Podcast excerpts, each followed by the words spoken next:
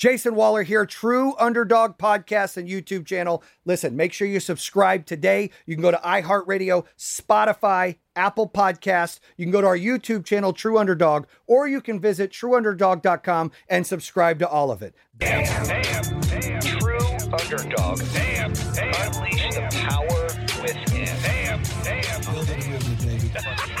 damn, damn. Hey, what is up, everybody? Jeremy here. And as always, I'm bringing you guys some incredible people that are doing really big things. And I got to tell you, I am very excited for today's episode because I actually got a chance to go on his podcast. And I'm like, dude, why the fuck am I not interviewing you? Welcome to the Create Your Own Life show, Jayson Waller. Bam! How you doing, baby? Hey, man, I didn't I wear a think I- Superman shirt. I got a True Underdog podcast shirt. My muscles don't look as good as yours, but I'm working on it. I, I think that's the earliest in the podcast I've ever dropped an expletive. By the way, that that that's pretty extreme. So, uh, Good. That, that's I- a good sign, by the way. 2021, we're fucking ready, right? Hell yeah.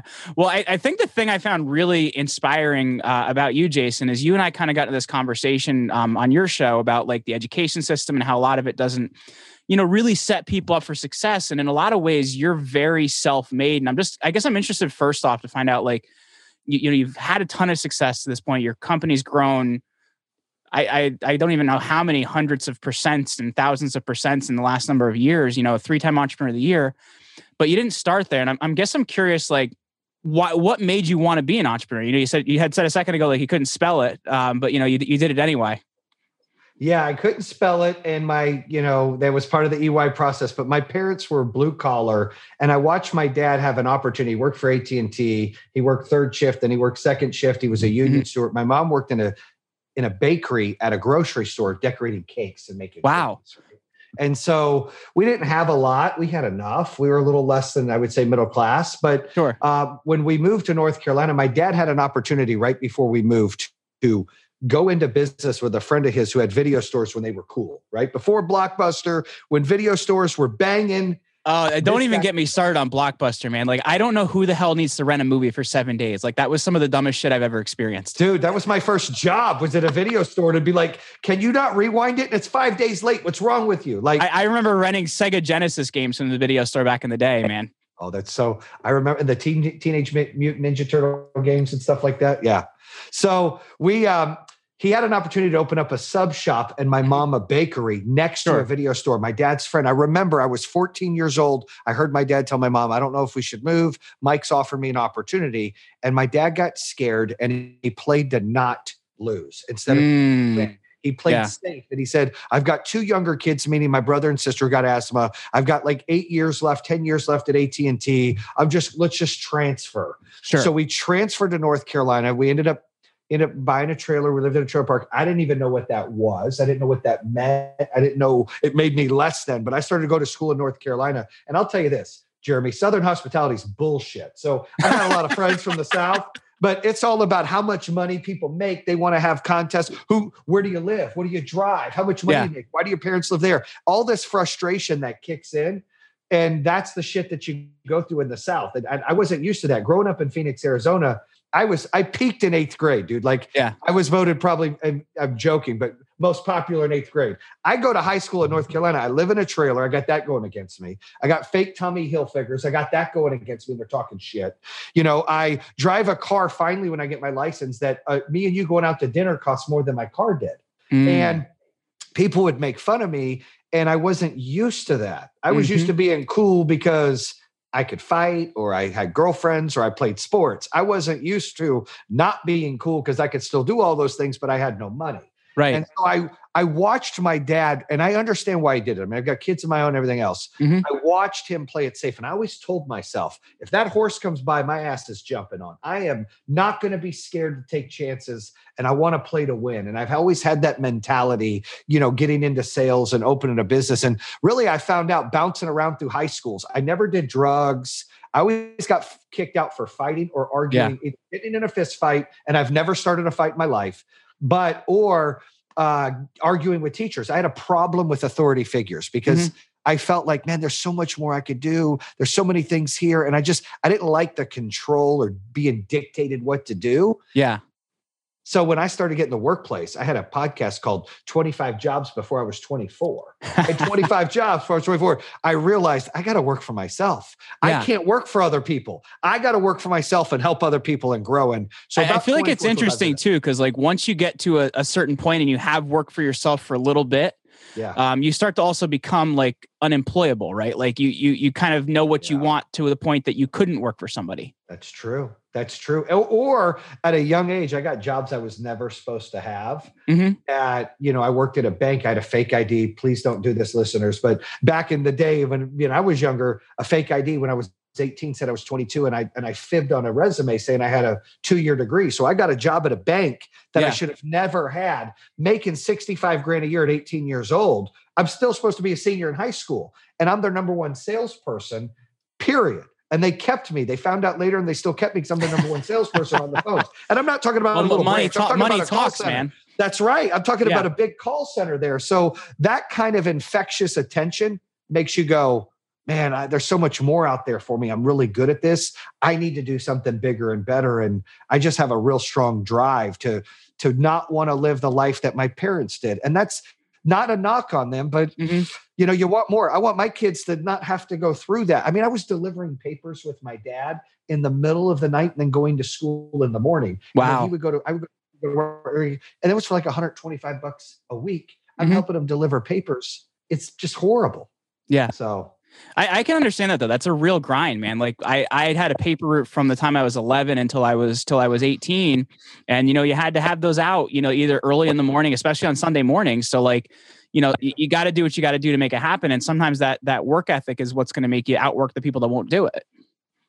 That's true. That's why I always say, look, I'm not the tallest, I'm not the fastest, Mhm. definitely not the most shape, right? Sure. But nobody's gonna fucking outwork me. Like, Yeah. I'm gonna grind like nobody's shit, and I'm gonna want it and be passionate more than anybody else. And as long as I know that, I'm great. So you had this this desire, this this this need, and this want to do something different. But then I guess like, how do you decide where to channel that energy though as well? Because I feel like th- there's a lot of people that will look. I know you're you're, you're doing a lot in the solar world now, which. Um, you know, many years ago, that wasn't, you know, as, as interesting and as, as big as it is now.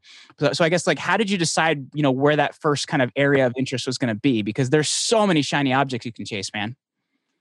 I know. So I, you know, my first business I opened up was home security. Mhm. And it was because when I was still in high school, I was I was telemarketing on the phone for a home security company. And I would call and be like, hey, Jeremy, you remember hanging out in the mall and registering to win that Dodge Durango? And you're like, yeah, great news. You're still in the runnings for that. But do you hear that? Yeah. You've actually been selected to win a free home security system. Installations free, equipment's free. The only thing you have to pay for, Jeremy, is a dollar a day for the monitoring. Keeps the bad guys away. And if you fall and can't get up, you're going to be protected there. We'll get you that medical pendant. When can I schedule an installer to come out and do that? I was doing that at 16 and 17 years old in high school Mm. and crushing it. So I knew when I opened up a home security business around 24 years old, and I've kind of did corporate American, I wasn't getting promoted because of my age or my personality, or Mhm. you know, I just wasn't I wasn't polished enough. You know, I had raw talent where I could sell and I was hungry, but I wasn't polished. And it, it was it was my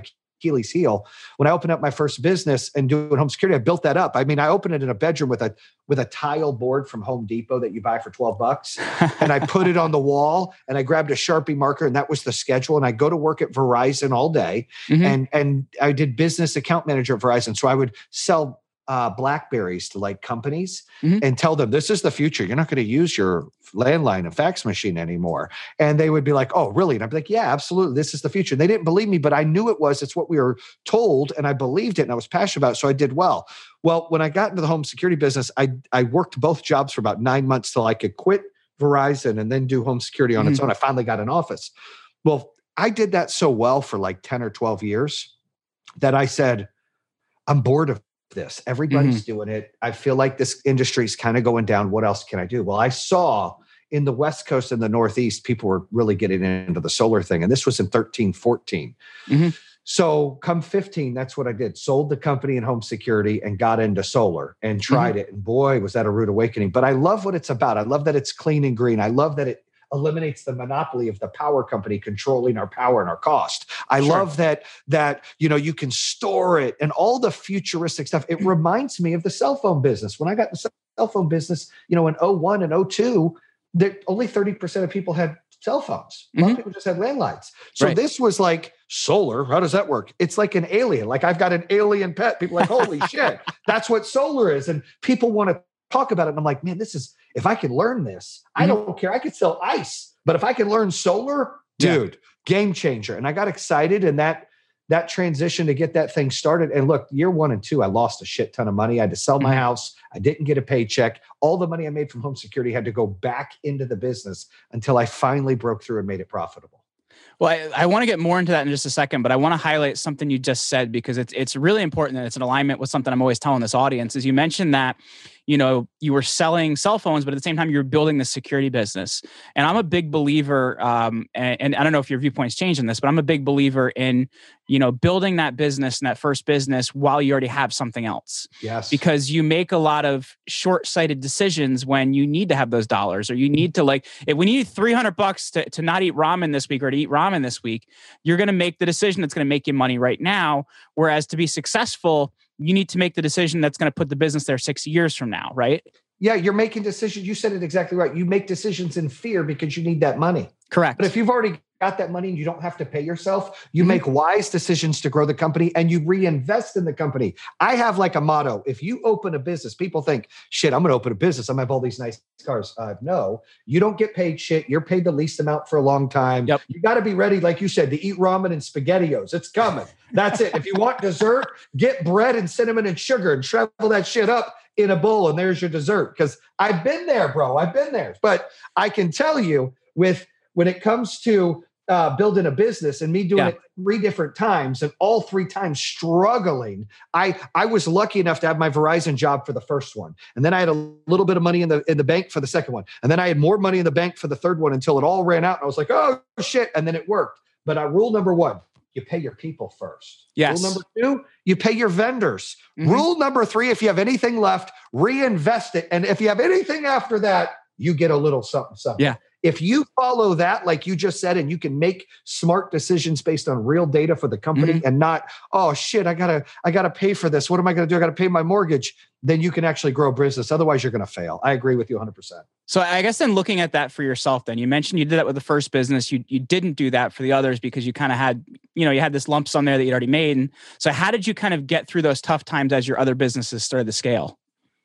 Well, the first one I was lucky I had that other job and then left when the time was right when I can get a paycheck. The second Right. one I sold my company into an existing company and we took an 18 I was an 18 million no, it was a 12 million dollar company. This company was an 18 million dollar company. We put it together and did 38 million in sales uh, the first year together and we, we too many chiefs in the in the in the kitchen. Right. like like they're chefs in the kitchen. Like you know i'm a a personality this guy's an a was like look i see things this way you see things that way.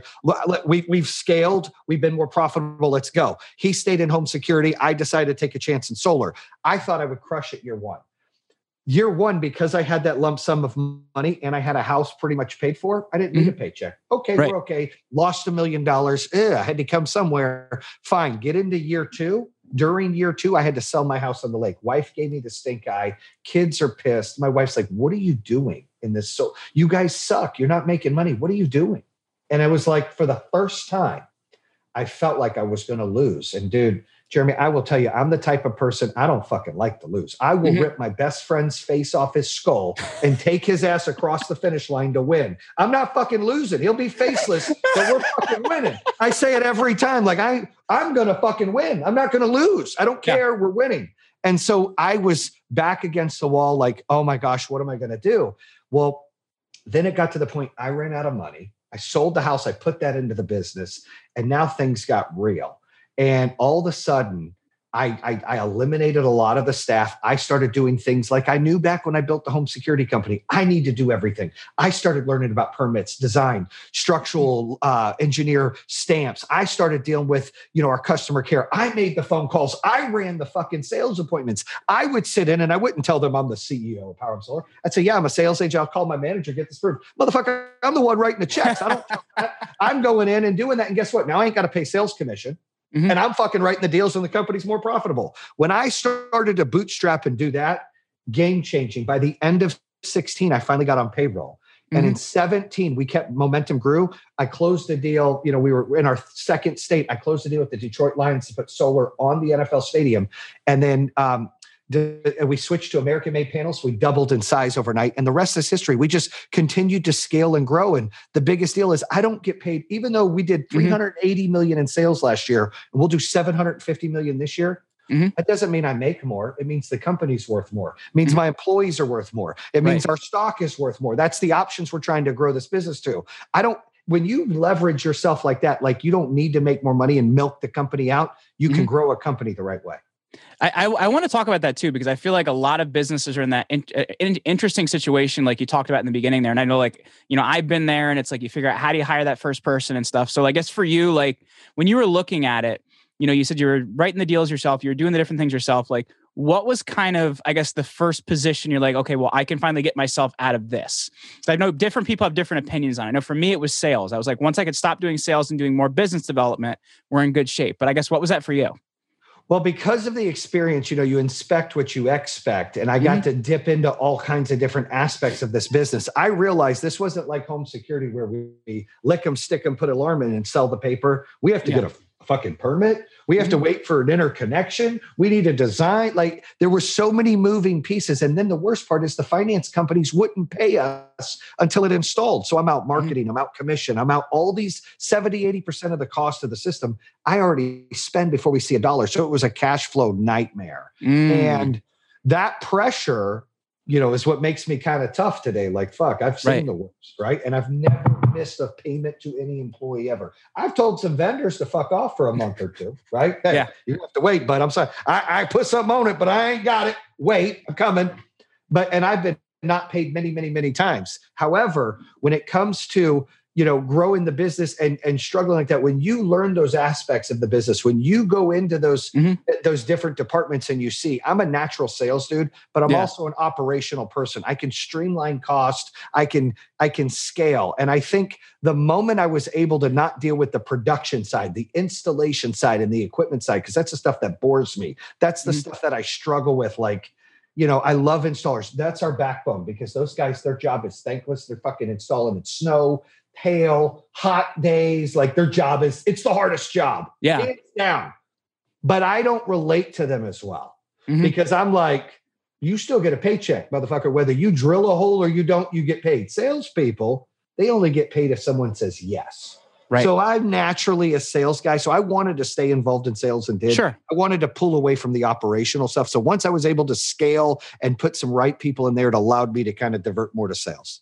Got it. That makes sense. And I guess then in terms of like you like scaling, because you mentioned that those it started to compound pretty quickly. Then like, I guess after that, and you mentioned like I think year three and year four. So I guess for you, what things were you focusing on that allowed you to compound like that?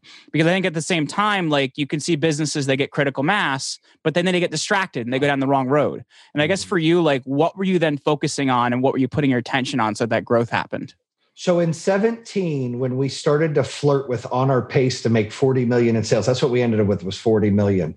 I started to get in a position where I knew we needed to raise some capital. Mhm. because in the construction game, and anybody in construction would relate to this, it is a cash flow nightmare. You can be a profitable company, but you're paying for everything before you see a penny. And that's how solar business is. I never realized that. I didn't do enough research. And so in 17, as we continued to invest and sell, it, we didn't have the cash to grow because it was like, we are not making it fast enough to catch up to our growth. I, di- I didn't know what private equity, how it worked. I didn't Mhm. know this is a true statement, what the fuck EBITDA was till two years ago. And I've ran companies forever because mine was a cash flow company. I did Right. the books, I did everything. So this was like, I'm in a spot I need help. And I, I would tell listeners out there or any kind of entrepreneur, you got to stick your ego to the side. You can't be mm-hmm. great at everything. Yes. Superman doesn't build the best company, the fucking Avengers do, right? That's Right. a fact. You need a team. And so I was like, I, I need I need somebody smart enough to get us private equity. I hired a president of the company. He's been around billion dollar acquisitions. He knew how to get private equity. His whole job was to make us more compliant, you know, build corporate structure with HR and compliance and accounting, get our books cleaned up, hire a CFO, and find us some private equity. Mhm. He had six months to do that. In six months, it wasn't done. So here Mm. we are. We doubled in size again, not because of him. And I love him. He's still on our team. He's he's a mentor to me, but he's not a grower. He's not a driver, right? And so I had to go to him and have a tough conversation and say, "Look, Steve, I'm, we're going to have to let you go." And he's like, "Why?" And I said, "The company's doing great." I said, "But you haven't brought any private equity money." And now that the company's doing great, I don't know if we need it because then we built a credit line with our with the uh, uh, um, the finance companies where now they're paying us a little bit earlier. So mm-hmm. cash flow wasn't as bad. And I'm like, we don't need anybody to buy into our company. And he sat me down and he goes, listen, Jayson, in order for you to do the big things you want to do in this company, to go public or to, to take this to the next level where all the employees can have a life changing event, like you say, to make this a billion dollar company one day, you got to have private equity. I don't care if you need it. You got to have debt. You got to, you got to go through these check boxes. And he mm-hmm. woke me up and I said, all right, man, I'll give you 90 more days. Well, he got it done. And we Mm. brought on a financial partner, a minority partner that came in and gave us the cash flow to accelerate even more growth and allow Mm. us to scale and get bigger and larger and open up multiple states at once and start to do this thing and build a brand, partner with five NFL teams, all these things we started to do that here we are that when they invested their money and they're going to make 10, 15 times their money in less Mhm. than three years. Wow. So they're excited. And since then, we hired a, a great CFO. I hired a great CSO that was my old partner at the second company and Mhm. brought him in because he's sales aligned and he's organized. And, you know, there's things that each person on my team do that that better than me that that I can't, that I need. And my Mhm. job's to be the vision and the, you know, the one pushing our force and motivating people and the accountability factor on the executives. And their job is really to grow their own book of business in their departments. And you know, I've got a great team and I'm only as good as my team is. And our team will continue to grow as we grow because we're Right. in waters we're not used to. But my advice is when you get in spots where it's uncomfortable, you got to be comfortable being uncomfortable. You need Mhm. to be able to put your ego to the side and find the right partners to make you better. And they can't be the same as you. Absolutely, and I, I guess that kind of brings me me two things that I that I want to kind of talk about with that. Uh, one we'll get to in a second, which is you know some of the partnerships you've had, which is pretty awesome. But uh, the thing I want to go with first is like you as the executive. Yeah. Um, you know, you you you mentioned like you know like even having mentorship within your team, but I think at the same time when you're the person driving the vision. You also have to have somebody that I guess you connect with and you speak to. And, and I guess so, like, how have you sought that for yourself so that you can you know, because some days you're going to get down, man. You're going to get beat up some days. Like, who do you talk to, or who, or how do you, you know, seek that to keep yourself keeping the vision big? Well, part of the stuff that I love about the podcast is I get to talk to people like yourself or Right. David Meltzer or different people that can be like a coach to you in your life. Or Right. you hear different things that happen. Brian, you know, Scudamore, different people. You're like, wow, like you learn. Secondly, I have a CEO coach, Brian Elias. Mhm. Um, he sold his company for like $80 million a few years back. And he, you know, we met at the gym here in Michigan and he's kind of take me under his wing. And he's the one that's helped me grow a little bit. And you know, Mm, you the problem is, is as your company grows, you better grow with it. And yeah, I've realized that I'm trying to drink from the fire hydrant to try to keep up with the company. but I gotta, I gotta, I gotta bring some big dogs with me that are smart. And our company may outgrow some other people. Mhm. Hopefully, it never outgrows me, but it may outgrow some other people. I have to be ready to deal with that, and that's okay. And Mhm. so we just keep evolving. But you're right; it gets lonely, and I challenge myself every day, every week, every month. I tell our company we break records. We had seven back-to-back record-breaking months last month. Mhm. I tell them every month is a playoff game. If we Yeah. celebrate too long, we might as well go out of business. We have to beat every month, every month.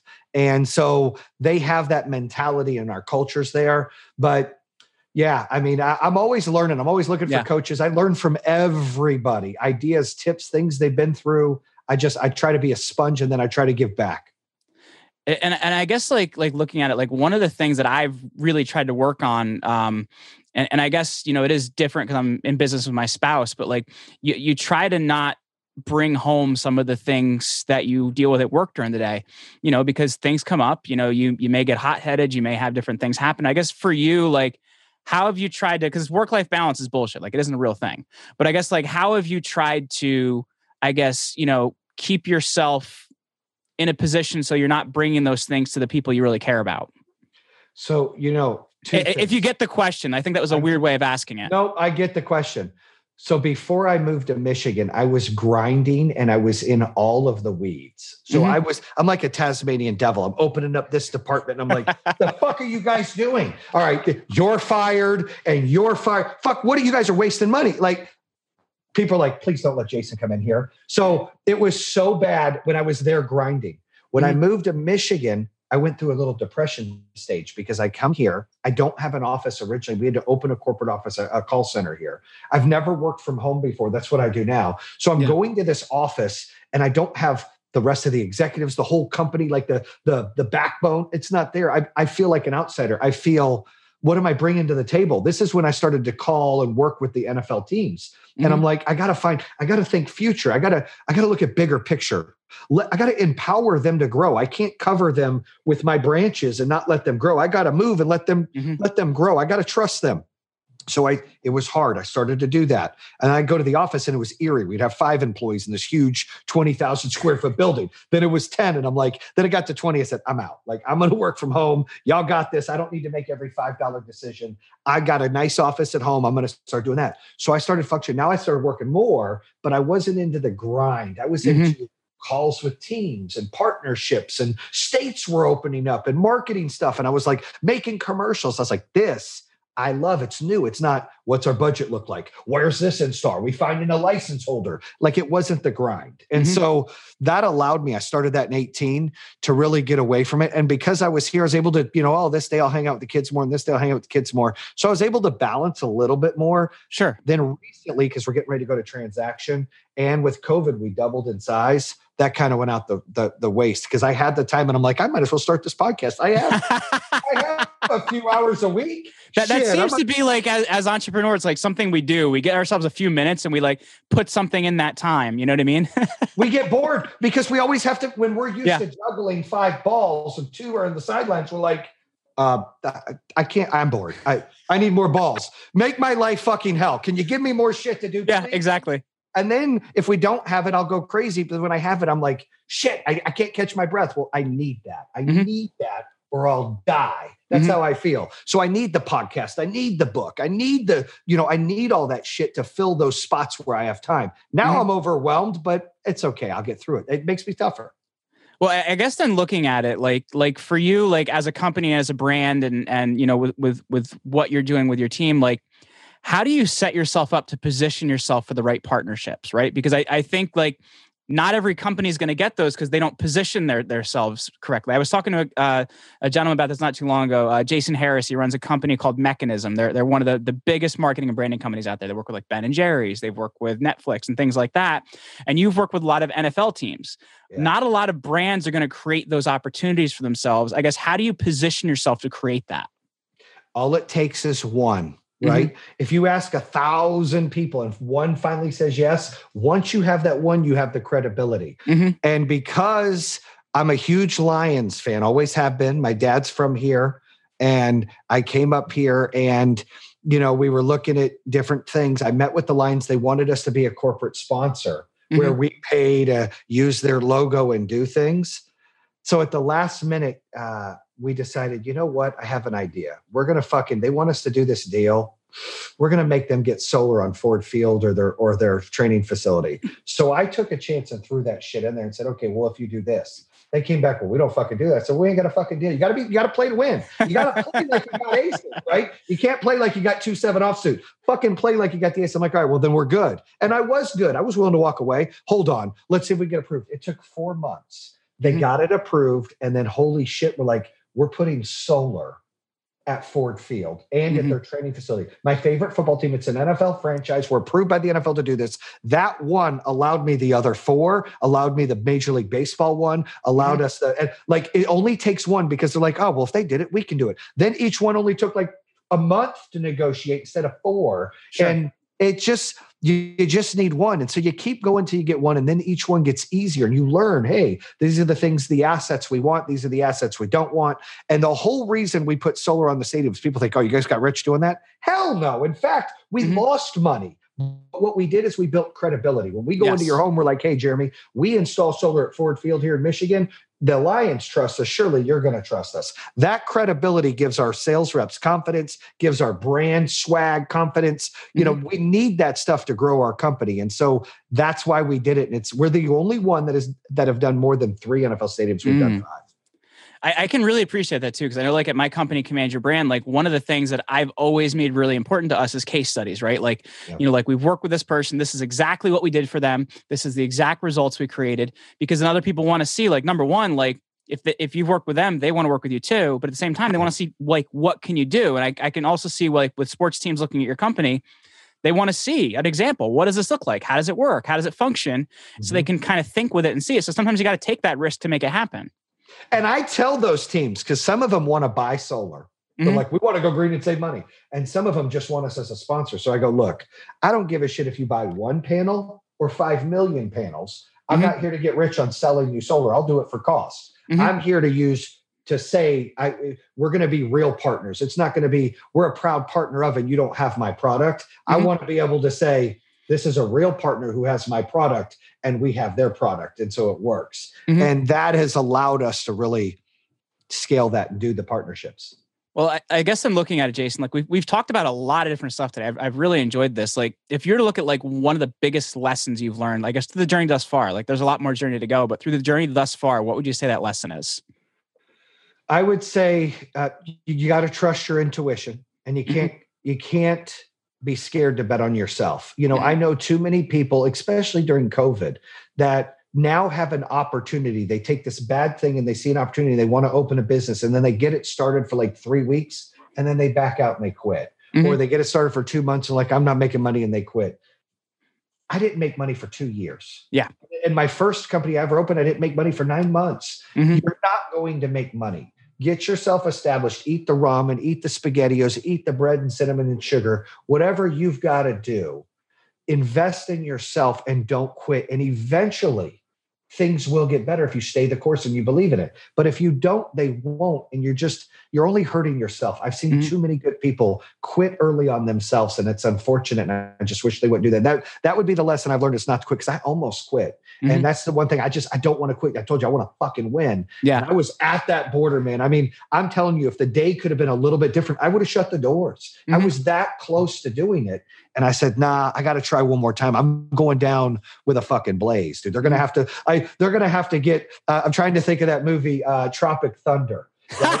Scorched earth, motherfucker. They're gonna have to like remove, there's just no way I'm going anywhere. oh, g- you have to get a NAFTA agreement. Like I ain't leaving. That's how I felt. my my wife hates me for the movie Tropic Thunder. By the way, it's one of those movies that I know every single line in. I love But anyway. I love that movie.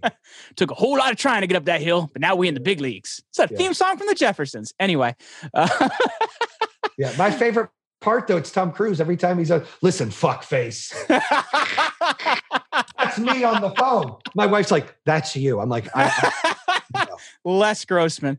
Um, but I guess Oh. then looking at it, Jayson, like it, like 21 year old Jayson, let's let's you know think about him real quick. What's something that he believed that you do not believe now?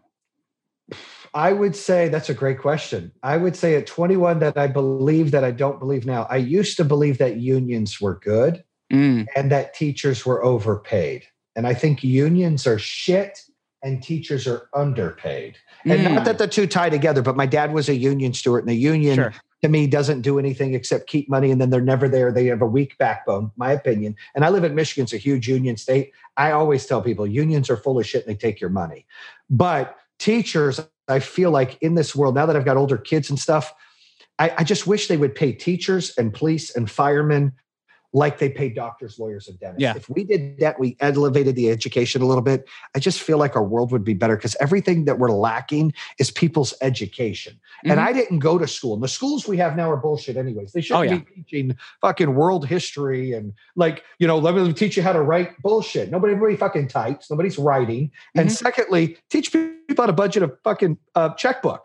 You know, teach them about debt. Teach them Mhm. about you know how to scale, how to do things, code, something that they don't do. And I wish we would evolve that. But but back when I was 21, I Mhm. was envious. Like I wish I went to college. I wish I this and and and I wish you know teachers are overpaid and unions are are great. And I, I don't believe that now. And I also believe you don't need to go to school to make a great living.